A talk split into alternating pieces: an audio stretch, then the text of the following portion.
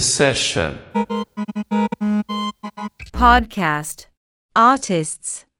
The production of this podcast was made possible by the kind support of the Dorotheum. Willkommen zum Podcast mit Lazar Lutakov. Äh, Mein Name ist Annette Südbeck. Ich hatte die Freude, als Kuratorin der Ausstellung mit dir, Lazar, zusammenzuarbeiten. Die Ausstellung im Hauptraum der Sezession hat vor ein paar Tagen eröffnet und es ist jetzt eine gute Gelegenheit, nochmal ein paar Punkte, über die wir zum Teil auch im Vorfeld schon gesprochen haben, zu reflektieren. Und da unsere Hörer, Hörerinnen die Ausstellung nicht vor Augen haben, würde ich gern mit einer vielleicht scheinbar einfachen Frage beginnen. Wie würdest du diese Ausstellung, die sich ja thematisch um die Lavalampe dreht, beschreiben? Was ist so die erste Wirkung für den Besucher, die Besucherin? Ja, hallo Annette und danke für die Einladung. Das ist tatsächlich eine schwierige Frage, da ich die Arbeit gut kenne und für mich schwierig ist zu beantworten, wie sich ein Besucher fühlt, der jetzt gerade den Raum betritt. Ich kann natürlich darüber ein bisschen spekulieren. Ich glaube, die Ausstellung sieht aus wie eine Art von Labor. Oder vielleicht besser gesagt, man sieht Skulpturengruppen, die an Laborsituationen erinnern. Es ist, glaube ich, schwierig herauszufinden, was für ein Experiment sich da genau abspielt. Ist das ein Experiment, der sich mit der Materialität der Flüssigkeiten, der, der Substanzen der Lavalampe beschäftigt und irgendwelche Bewegungsfähigkeiten zu verbessern? Ist das ein Experiment, was, was sich mit der Farben, mit den möglichen Farben und, und Strukturen, die sich in den Flaschen drinnen befinden, sich beschäftigt, ist das ein Experiment, was, was irgendwie die Designsprache der Lavalampe untersucht. Ist das ein Experiment, was, was zu tun hat mit der psychologischen Wirkung der, der Lavalampe, die natürlich auch durch die Akkumulation der doch äh, einige, die sich in der Ausstellung befinden, äh, Objekte noch beschleunigt. Es, ähm, es sind halt so Fragen, glaube ich, die in, in so herumschweben im Raum, sollte auf jeden Fall natürlich gar nicht so einfach sein, diese Fragen zu beantworten. Äh, mein Ziel war es tatsächlich, dass die Leute sich in eine Situation finden, die nicht so leicht zu entschlüsseln ist. Und das Referenzspektrum der Lavalampe, das du aktivierst, ist ja ein sehr breites und sehr großes. Vielleicht kannst du uns da mal einige Aspekte davon nennen, die du hier zusammenführst und auch in der Ausstellung aktivierst, in der ganzen Widersprüchlichkeit. Ja, das Grundlegendste da ist, dass wir eigentlich mit Licht zu tun haben. Das Licht macht alles sichtbar. Das Licht ist aber auch das, was uns zu Hause ein gewisses Gefühl vermittelt. Das Licht ist auch das, was richtig notwendig ist im Sinne von Interior. Und das Licht ist auch das, was von etlichen Designern und Erfindern äh, immer neu definiert wurde oder äh, weiterentwickelt wurde. Und so ist eben auch eine Lampe. Und die Lavalampe ist eine sehr besondere Lampe. Die steht da nicht, weil sie die Umgebung sichtbar machen soll, sondern die ist eine Art von Ur-Screensaver. Die schauen wir uns gerne an und die versetzt uns in, in eine leicht passive Zustand. Die äh, Lavalampe ist nicht die erste Lampe, die sich mit der Aufgabe beschäftigt, eine Art von Show, ein, ein Geschehen irgendwie vorzutragen. Allerdings ist das wahrscheinlich die erfolgreichste Lampe dieser Art. Die Lavalampe ist dann eigentlich auch ein Gegenstand, was wir mit bestimmte kulturelle und soziologische Bewegungen assoziieren. Die äh, Bewegungen der Lavalampe wurden ja in den 60er und 70ern schon oft beworben als eine Möglichkeit, sich in einen psychedelischen Zustand zu setzen, zu transferieren. Es wurde ja mal geheißen, man braucht eigentlich keinen echten LSD-Trip, man braucht ja nur eine Lavalampe. Die wurde irgendwie ein untrennbarer Teil der Hippie-Kultur und äh, auch weiterführend die Gegenkultur der 60ern. Eine sehr interessante Zeit, äh, volle Experimente, und ein Wunsch irgendwie äh, radikal sich mit damaligen Gegebenheiten auseinanderzusetzen und vieles zu verändern, eine, eine gewisse Unzufriedenheit, die immer lauter wurde und die Lavalampe ist sozusagen irgendwie da in dieser Narrative. Lustigerweise, das ist jetzt auch nicht unbedingt das dynamischste oder, oder das weltverändernste Objekt. Auf jeden Fall, sie hat angeblich etwas, was, was viele Menschen immer noch fasziniert und wiederum sehr ambivalent andere abstoßt und als ein sehr kitschiger Gegenstand da, da erscheint, also für viele Betrachter. Diese Ambivalenz war für mich natürlich auch sehr interessant. Und dann, wie du weißt, geht die Geschichte irgendwie noch weiter, weil nachdem sie einmal vergessen wurde, in Vergessenheit geraten ist und nachdem sich nicht mehr so viele Menschen sich davon interessiert haben und die Verkaufszahlen sind dann auch ganz runtergekommen. Inzwischen allerdings wurde auch das Design der Lavalampe weiter interpretiert. Sie ist in der großen Industrieproduktion eingetreten.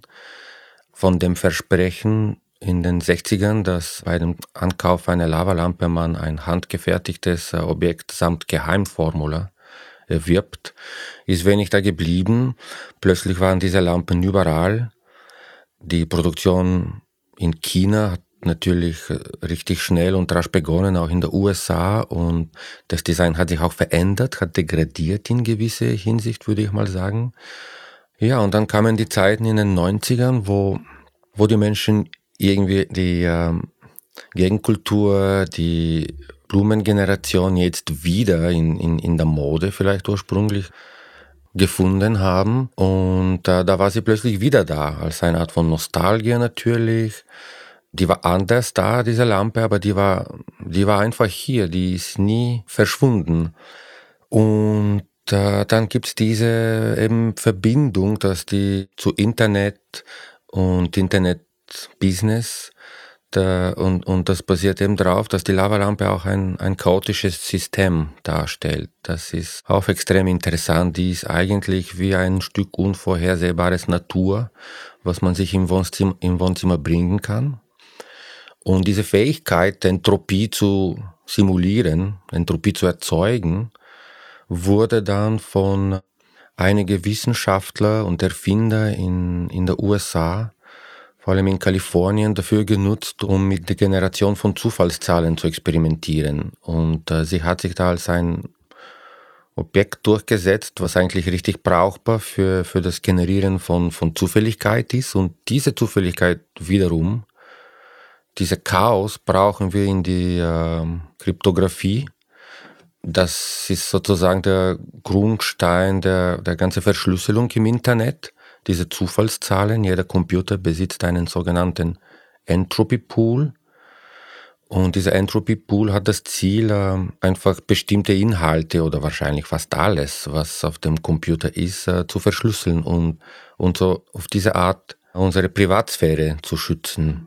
Und so stand plötzlich diese Lampe auch da als ein Instrument der, der Verschlüsselung, als ein Instrument der, der Schutz sozusagen. Und das finde ich ist auch eine sehr interessante Geschichte. In der Ausstellung sieht man das in dieser ganz zentralen Arbeit besonders deutlich Wall of Entropy, wo es ein Regal gibt, auf dem 100 gleiche oder gleichförmige Lavalampen aufgebaut sind. In dem Fall hast du dich für ein chinesisches Modell entschieden mit einem Lavastein imitierenden Grün oder aus Plastik. Mich würden da wirklich nochmal diese Entscheidungen im Detail für diese formale Sprache und für die Präsentation interessieren. Was hast du ausgewählt? Was hast du übersetzt? Wie gehst du auch damit ganz konkreten Vorlagen um? Was hast du gefunden und übernommen? Ich habe eigentlich gar keine Strategie, die ich immer anwende, so Stücke Realität in die Kunst zu übersetzen oder zu appropriieren. Ich äh, tendiere dazu, irgendwie das Passende sehr offen zu suchen. Also die konkrete Arbeit, die Wall of Entropy, ist eigentlich eine Art von Replika von äh, einem sehr ähnlichen Regal oder nicht so ähnlichen Regal, der, der in Kalifornien gerade aufgebaut ist. Und da, da stehen eben diese 100 Lampen drauf und die werden gefilmt. Und dieses Material, dieses Videomaterial wird dann analysiert und dafür genutzt, da Zufallszahlen zu generieren, wie eben vorher erklärt. Ich wusste natürlich, dass ich etwas damit machen muss. Ich muss eine gewisse Veränderung vornehmen, um irgendwie eine Skulptur drauf zu machen, ein Kunstwerk. Und in dem Fall war es mir wichtig, dass, äh, dass ich vielleicht diesen ganzen Wow-Effekt, was 100 Lampen haben, zu drosseln. Ich dachte mir, das wäre jetzt nicht schlecht, wenn sozusagen dieser Fetisch, die, äh, der, der sich durch die Akkumulation ja sowieso irgendwie bildet, entgegenzuwirken. Und das erste Wichtige war, dass ich eben äh, Lampen gefunden habe, die nur mit weißem Wachs und klare Flüssigkeit arbeiten. Sprich, man könnte immer noch die Bewegung haben, man könnte immer noch diese relativ große Wand, die sich immer verändert, vor sich haben, aber man hat das ganze Farbspiel ausschalten können. Das war mir recht, weil das mit dem Farbspiel untersuche ich irgendwie äh, ganz intensiv bei anderen Arbeiten, die in der Ausstellung sind. Und dann haben wir diese billige Imitation von hm, Jade, glaube ich heißt das auf Deutsch, was einfach ein einfacher Print ist, was auf die Körper der, der Lampe, aus der, aus der aus billigen Blech gemachten Körper der Lavalampe gedruckt ist. Und das hat mir auch gut gefallen, weil erstens ist das eine Billigproduktion und beim genauen Zuschauen sieht man, dass das eigentlich ein Gegenstand ist, was Luxus vermitteln soll, ist aber eigentlich mit den einfachsten Methoden äh, und Tricks hergestellt wurde.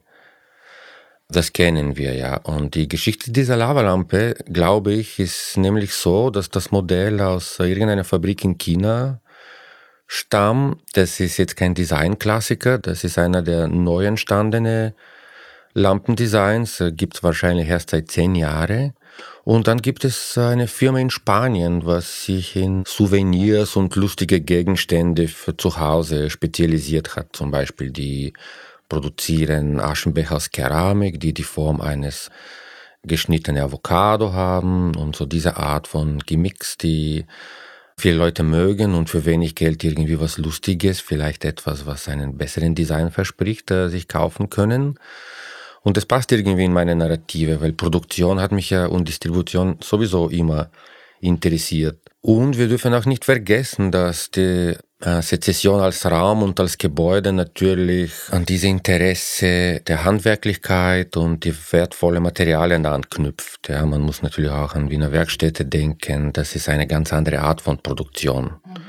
Ganz andere Art von Produktion. Und hier diese billige Imitation von, von mhm. Halbedelstein oder Edelstein öffnet wieder einen Raum, wo Spannung entsteht. Mhm. Und das fand ich auch gut. Und das waren eben ja die Komponente dieser Arbeit, die mir wahnsinnig wichtig waren und eigentlich dazu gebracht haben, dass ich sie tatsächlich gemacht habe, weil eigentlich bin ich, was Akkumulation und Größe betrifft, immer eher skeptisch.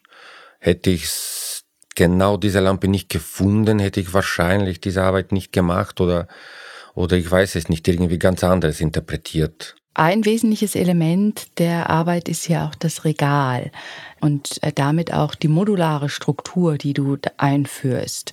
Du hast auf der anderen Seite gleichzeitig auch schon den Ort, die Sezession erwähnt. Auch der Ausstellungsraum hat eine modulare Struktur, auf die du dich gezielt beziehst.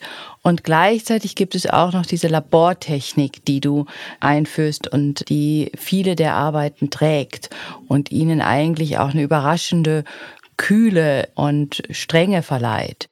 Mich würde wirklich in diesem ganzen Zusammenhang einfach interessieren, wie du das einbettest und was du uns über diese Präsentationsformen noch erzählen kannst. Das Modulare ist ein adaptives System. Dieses Adaptive ist eigentlich auch wirklich für, für das Kapital extrem, ja, ich habe jetzt irgendwie ein paar Sekunden lang probiert, äh, nicht unbedingt über Kapital zu reden, nur es ist wahrscheinlich die einfachste Art und Weise, das zu sagen, ist, dass eigentlich das, diese Art von Kapitalismus, den wir jetzt kennen, wahnsinnig adaptiv ist. Und das modulare System ist ein extrem praktisches und richtig sehr gut anwendbares System, was, was die Industrie richtig gerne benutzt.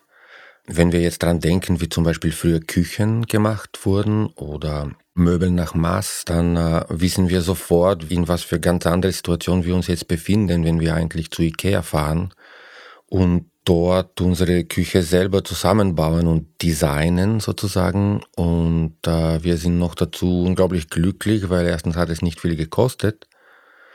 Und zweitens haben wir sogar uns selbst als Designer und Individuen, die auch bei der Gestaltung aktiv waren, bewiesen. Das heißt eigentlich, dieses äh, Versprechen für Freiheit ist jetzt ein Instrument, uns als Konsument dabei zu haben, irgendwie neu zu definieren. Das modulare System an sich ist auch extrem praktisch aus der Sicht eines Künstlers auch. Das ist so zu arbeiten bedeutet, dass man eigentlich gewisse Entscheidungen auf später verschieben kann. Und zwar so, dass man direkt mit dem Raumempfinden arbeiten kann und relativ leicht bestimmte Dinge verändern kann. Das bedeutet auch eigentlich eine leichtere äh, Lagerung. Und das bedeutet auch, dass, dass man die Dinge immer neu kombinieren kann und vielleicht ganz neue Situationen mit den gleichen Komponenten schaffen kann. Und deswegen war es natürlich für mich sehr gut und sehr interessant, dass das Krischenitz-Wandsystem eigentlich im Haus ein fixer Bestandteil des Hauses ist und auch wenn man die Wandpaneele gar nicht sieht über Jahre, sind eigentlich die Ankerpunkte in Form eines Rasters immer im Boden.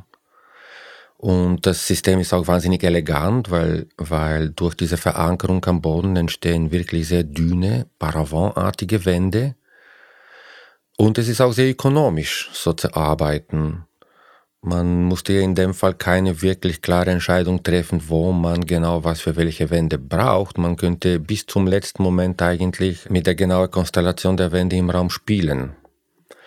Und äh, das finde ich sehr gut, weil ich bei manchen Dingen manchmal äh, relativ unentschlossen bin, für andere wiederum nicht. Und die Laborsysteme, die eigentlich auf dem Markt sind, sind deswegen da. Also die, die, das Modulare ist ein wesentlicher Bestandteil dieser Systeme, weil man experimentiert in einem Labor immer mit, mit unterschiedlichsten Materialien und deswegen sollte eigentlich dieses System extrem flexibel sein.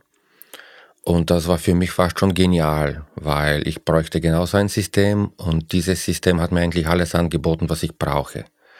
Das Kühle und das Wertvolle und das irgendwie Spezielle, was trotzdem direkt aus der Realität entnommen ist. freue mich immer, wenn ich selber nicht wahnsinnig viel entwickeln muss, sondern vielleicht eher so äh, mit den Anordnungen spielen kann, richtig spontan. Und es war eigentlich alles da. Genau, das, mhm. äh, das Laborsystem, dieses Frame, Labor-Frame-System ist eigentlich ein modulares System an sich. Für mich ist es und auch für die Besucher und Besucherinnen ist es natürlich sehr spannend zu sehen, wie Künstler und Künstlerinnen mit dem Raum hier in der Sezession umgehen. Wenn du jetzt von dem Einsatz auch des Wandsystems sprichst, hast du eine sehr eigenwillige und auch für mich überraschende Form gefunden, indem du diese drei Wände gebaut hast, die jetzt aber keinen Raum bilden, also im Sinne einer Nische oder eines Raumes im Raums, sondern parallel stehen im Raum und eigentlich von Anfang an den Besucher, die Besucherin in eine Lage versetzen, wo sie sozusagen oder er seinen eigenen Weg finden muss. Man muss sich wie in seinem Experiment, das Wort hast du auch oft benutzt, im Grunde entscheiden, welchen Weg man gehen will und wie man sich bewegt. Das ist zumindest mein Eindruck. Was waren deine Überlegungen in der Auseinandersetzung mit dem Raum und in der Gestaltung dieses Raumes, auch in der Ansammlung und Inszenierung der einzelnen Werke? Ja, na, das ist ein wahnsinnig beeindruckender Raum, äh, wahrscheinlich hauptsächlich durch die Raumhöhe. Und ich wollte jetzt diesen Raum nicht komplett verändern. Ich wollte ihn seine Schönheit nicht berauben, sozusagen. Das wollte ich nicht. Das fand ich kontraproduktiv. Ich wollte aber auch nicht, dass der Besucher beim Reintreten der Ausstellung sie in einem schnellen Blick komplett umfassen kann. Das wollte ich auch nicht. Kleinere Räume verstehe ich so, dass sie eigentlich immer mehr eine Arbeitssituation andeuten. Das ist ja wahrscheinlich nicht immer der Fall, weil es gibt auch riesengroßen Hallen, wo, wo, wo eigentlich ohne Trennwände gearbeitet wird. Aber Distribution vielleicht ist jetzt tatsächlich in kleinere Räume immer verteilt und gehört auch irgendwie, wirkt irgendwie logisch auch in Bezug auf Labor. Allerdings, es war für mich schon immer ein Balanceakt. Ich wollte dann auch nicht wahnsinnig viele Wände da reingeben und kleine Kojen wie in einer Kunstmesse erzeugen. Ich probiere eigentlich immer Dinge anzudeuten und, und dann vielleicht zu einer gewissen Grenze zu bringen, wo sie mehr als nur eine Bedeutung haben könnten. Und ich probiere das mit einer gewissen Entschlossenheit zu machen, weil die kommt, glaube ich, auch durch. Und einfach rein zufällig oder chaotisch möchte ich das, möchte ich auch nicht, dass, dass meine Ausstellungen aussehen. Und äh, diese, diese konkrete Lösung äh, kam da irgendwann mal, nachdem ich eigentlich ein paar Monate lang unzufrieden war von einer anderen Konstellation, die ich dir damals auch sogar schon präsentiert habe. Und die stand da so in, in Modell in meinem Atelier wahrscheinlich schon zwei oder drei Monate und, und jedes Mal, als ich vorbeigegangen bin, hat mich da irgendwie von, von innen irgendein Störgefühl erfasst, wo ich immer so diese Stimme gehört habe, dass es ja nicht so gut genug ist. Aber richtig gesehen habe ich es ja selber beim Aufbau und also bin immer noch relativ zufrieden an diese drei Wände. ja, ist, ich finde es eine fantastische Lösung für den Raum. Auf einen Punkt möchte ich gerne noch zurückkommen. Du hast erwähnt, dass hinter dem Ganzen natürlich auch einfach eine Ideologie des Kapitalismus steht. Du selbst bist jetzt im Kommunismus sozialisiert worden, in 77 in Bulgarien geboren, wo Designerware vielleicht unerreichbarer war, zumindestens das, was wir im Westen als Designerware bezeichnen.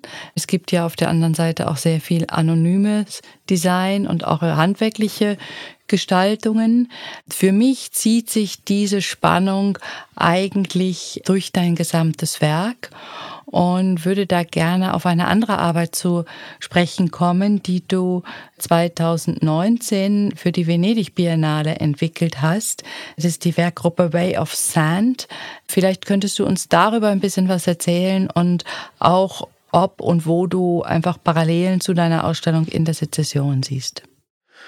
Tatsächlich, meine Kindheitserinnerungen in, aus Bulgarien sind ganz anderes als jetzt die Situation, in der ich mich gerade hier in Wien, in Mitteleuropa befinde. Ein Beispiel gebe ich immer sehr gerne, was, glaube ich, die Situation ganz gut beschreibt. Als meine Oma damals mich ins Geschäft geschickt hat und gemeint hat, ich soll Zucker und Öl zum Beispiel kaufen, musste sie mir gar nicht sagen, welches genau, weil es gab ja nur eine Art von Zucker und nur eine Art von Öl. Man stand also da in, äh, im Geschäft drinnen äh, in Bulgarien und eigentlich waren die Regale niemand nur mit der gleichen Ware befüllt.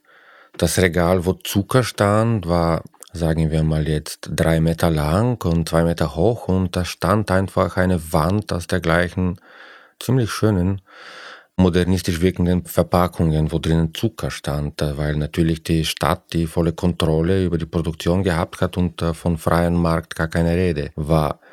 Und ich fand das damals irgendwie, als ich da aufgewachsen bin, gar nicht so schön.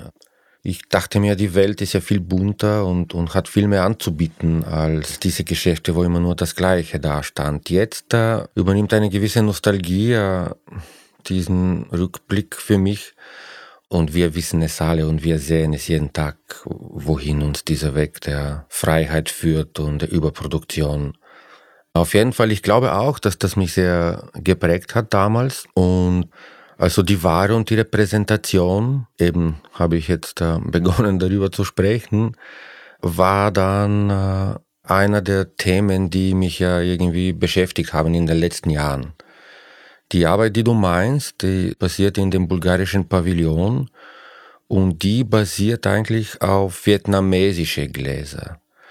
Das fand ich jetzt auch sehr, sehr wichtig, dass das Bulgarien durch irgendetwas, was in Vietnam gemacht wird, hergestellt wird, äh, repräsentiert wird. Das, das öffnet sofort einen sehr breiten globalen Blick auf die Realität, in der wir uns äh, gerade befinden. Und diese Gläser haben mich deswegen fasziniert, weil sie eigentlich handgefertigt sind von zwei Familien in Vietnam und billiger sind als die IKEA-Gläser aus der Industrieproduktion, die wir kennen.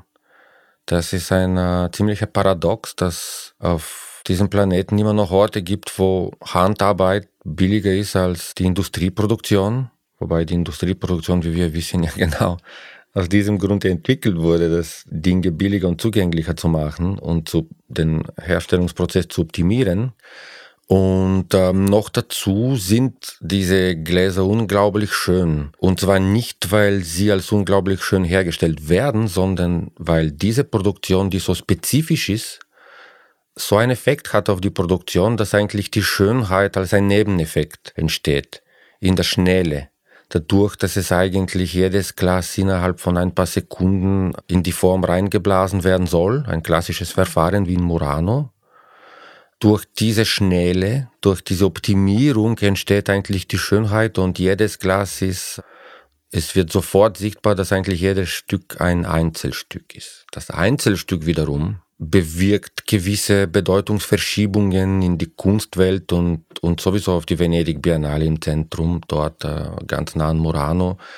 Das, das schafft jetzt wieder eine, eine zusätzliche Narrative und wir haben die auch da vor unsere Augen dann war natürlich mein Ziel, irgendeine Möglichkeit zu finden, jetzt die Präsentation dieser Objekte zu lösen. Und mir war es wichtig, dass, dass ich eine Möglichkeit finde, wo die gleichwertig den Objekten ist. Das heißt, ich wollte nicht mehr dieses klassische Objekt- und Display-Situation haben, sondern ich wollte das sozusagen aus, aus den beiden Perspektiven genauso logisch erscheinen lassen. Und dann war es klar, dass eigentlich die, das, das Display aus der gleichen Logik heraus entstehen soll, einen direkten Bezug auf Realität haben soll, eine Geschichte von Produktion und Wert erzählen soll. Und so habe ich die Arbeit entwickelt. Was ich sehr spannend finde, ist, wie du durch verschiedene Gesten, Setzungen, wie das Handwerkliche oder Handgemachte, muss ich sagen, Brüche einführst, wo eigentlich, wie soll ich sagen, das Perfekte und der Fetisch gebrochen wird und anders erscheint und fehlerhaft erscheint. Und das ist für mich etwas, was deine Arbeit vielleicht auch differenziert von anderen künstlerischen Positionen, die mit Strategien der Aneignung arbeiten. Wenn ich jetzt zum Beispiel an Heim Steinbach denke, als ein sehr prominenter Vertreter, der immer sehr perfekte Präsentationen und perfekte Warendisplays im Grunde entwickelt. Und das wäre ein Punkt, zu dem ich gerne noch mal mehr hören würde. Was bedeutet dieses Fehlerhafte vielleicht für dich innerhalb der Inszenierung? Die Japaner übrigens sagen, dass wenn man zum Beispiel einen Tempel aufbaut oder ein Haus oder, oder vielleicht sogar auch ein Keramikobjekt äh, baut, braucht man das Fehlerhafte genau, um irgendwie die Perfektion zu entgehen und sie gleichzeitig neu zu definieren und auf eine neue Ebene zu bringen.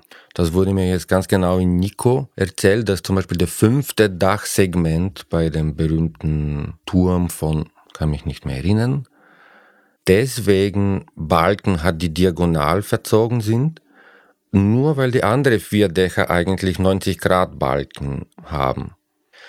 Und so ähnlich ist auch mein Interesse. Ich glaube, in, in, das Fehlerhafte versteckt sich manchmal eine gewisse Poesie des Materials und wir sind ja sowieso nicht perfekt.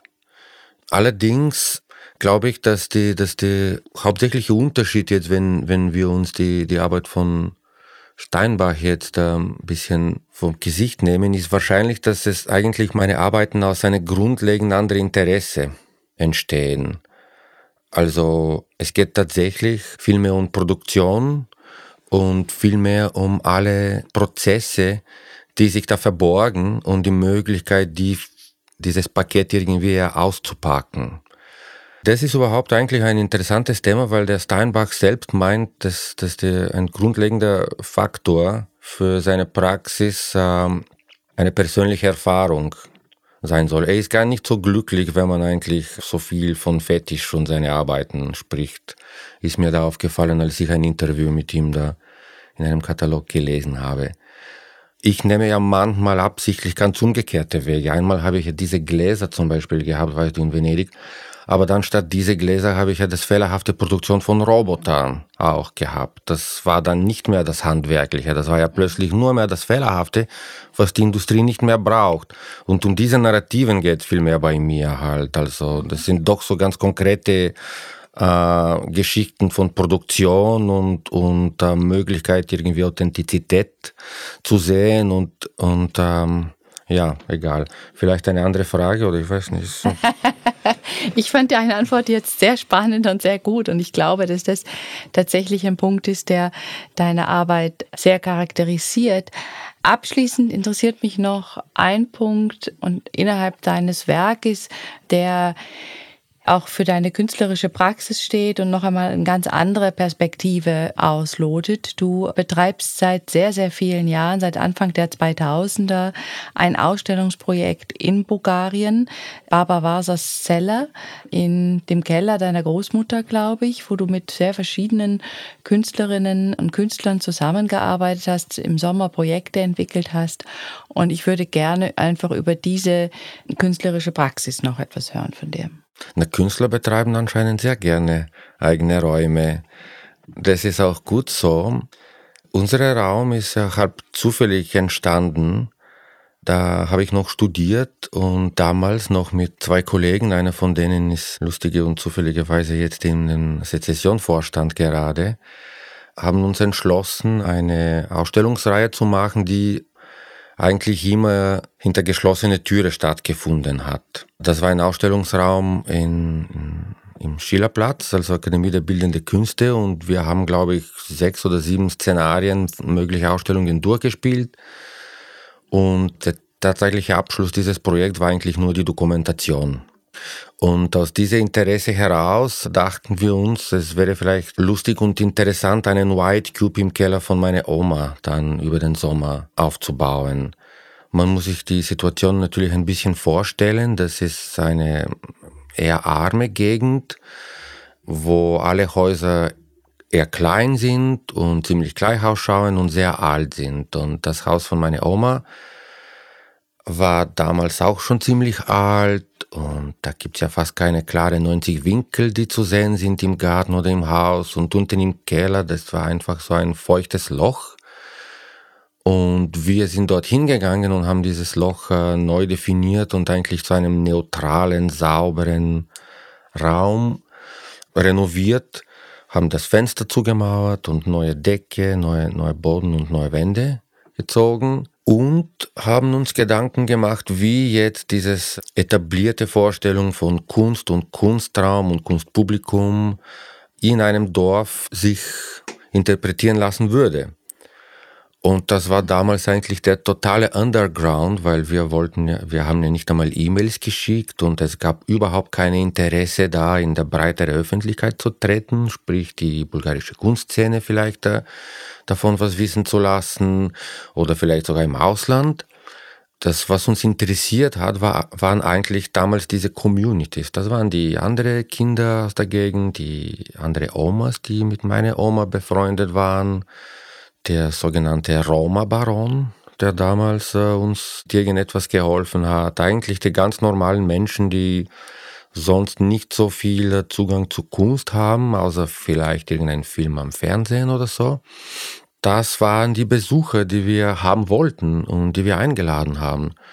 Und aus dieser leicht kindliche Situation, äh, ich und meine Freunde bei meiner Oma und dieses extrem warme familiäre Gefühl, das Meer, was dort ganz nah ist und die Sommer und aus dieser sehr, sehr romantische, fast utopische Situation ist eigentlich dieser Kunstraum entstanden. Und den gibt es eigentlich jetzt schon über 20 Jahre. Und wie hat sich diese Interaktion mit dem lokalen Publikum fortgesetzt? Oder ihr habt ja auch an einem Punkt sehr ganz aktiv eingebunden, oder? Ja, es gab sehr gute Jahre, was das betrifft. Es gab Jahre, wo alle gewusst haben, was wir machen. Jahre, wo unsere Gäste eigentlich irgendein Polizist im Zentrum fragen könnten, wo Baba Wassers Haus ist. Und äh, sie haben ja sofort äh, die Richtung gegeben. Wir reden hier nicht von einem Dorf, wo 200 Leute wohnen. Wir reden da trotzdem von einem Städtchen mit 3500 bis 4000 Leute im Sommer. Also ist gar nicht so extrem klein. Sprich, äh, wir sind irgendwie die lokalen Superstars geworden. Und unsere Partys äh, jeden Sommer wurden dann legendär. Was ich da jetzt in den letzten Jahren gemerkt habe, dass er mehr die Kunstwelt von uns gewusst hat und äh, eher mehr Leute auch aus Rumänien und aus Sofia und aus Varna, der naheliegendste große Stadt, zu uns gekommen sind und sozusagen das spezialisiertes Publikum zu uns gekommen ist, desto weniger sind dann die lokalen Menschen gekommen. Mhm. Das mischt sich immer noch. Ich habe einfach das Gefühl, dass wahrscheinlich äh, sind da so Prozesse im Gang, die wir natürlich nicht so zu 100% kontrollieren können, die äh, die Situation jetzt äh, verändert haben und neu definieren. Und das mag ja daran liegen, dass wir jetzt auch erwachsen sind und 20 Jahre sind vergangen und viele unserer Freunde und Kontakte von damals vielleicht von Schabla ausgezogen sind, weil sie keinen Job dort mehr haben Mhm. Es kann sein, dass sich auch kulturell einiges geändert hat in Bulgarien und dass jetzt eine neue politische Situation, was damals, alles war ja damals noch irgendwie noch ganz ähm, virgin sozusagen. Das war im Jahr 2000 oder ein bisschen später. Und irgendwie war mehr Naivität in die Luft. Also die Leute haben geglaubt, dass äh, wir auf dem richtigen Weg sind und dass viele unserer Probleme als Land sich in den nächsten Jahren äh, lösen werden und dass es ein besseres Leben auf uns kommt. Und äh, jetzt ist eigentlich Bulgarien in einem tiefen Skeptizismus drinnen. Es sind 20 Jahre vergangen und eigentlich wir haben es immer noch nicht geschafft, ja, ein besseres Land aufzubauen. Und das spürt man überall und auch in einem kleineren Städtchen am, am Meer spürt man das auch. Mhm. Es könnte natürlich auch sein, dass, dass dieses Publikum, was immer mehr wurde, irgendwie äh, für den Leuten auch sehr unbekannt und uninteressant vorgekommen ist. Ich weiß das selber nicht und denke jetzt immer öfter dran und eigentlich probiere, das Projekt wieder kleiner zu machen weil wir haben ja auch Abende, wo einfach 150 Leute gekommen sind. Und genau mit weniger Vorbereitung.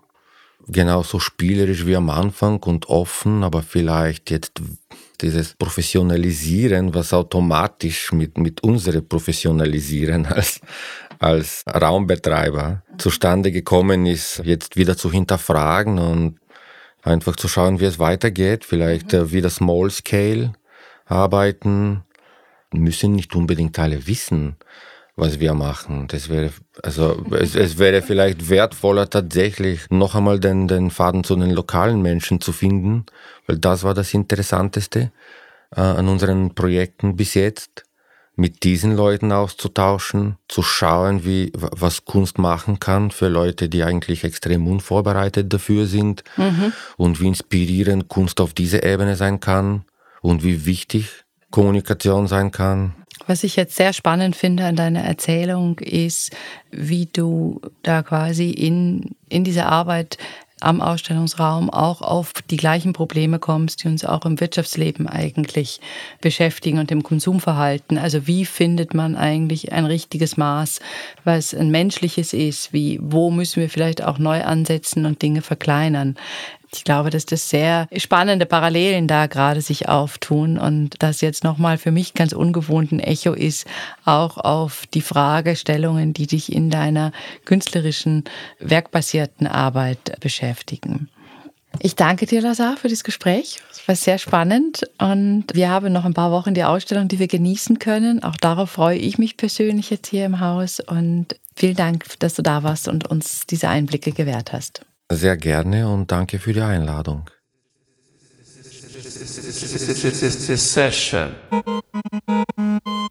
Podcast Artists The production of this podcast was made possible by the kind support of the Dorotheum.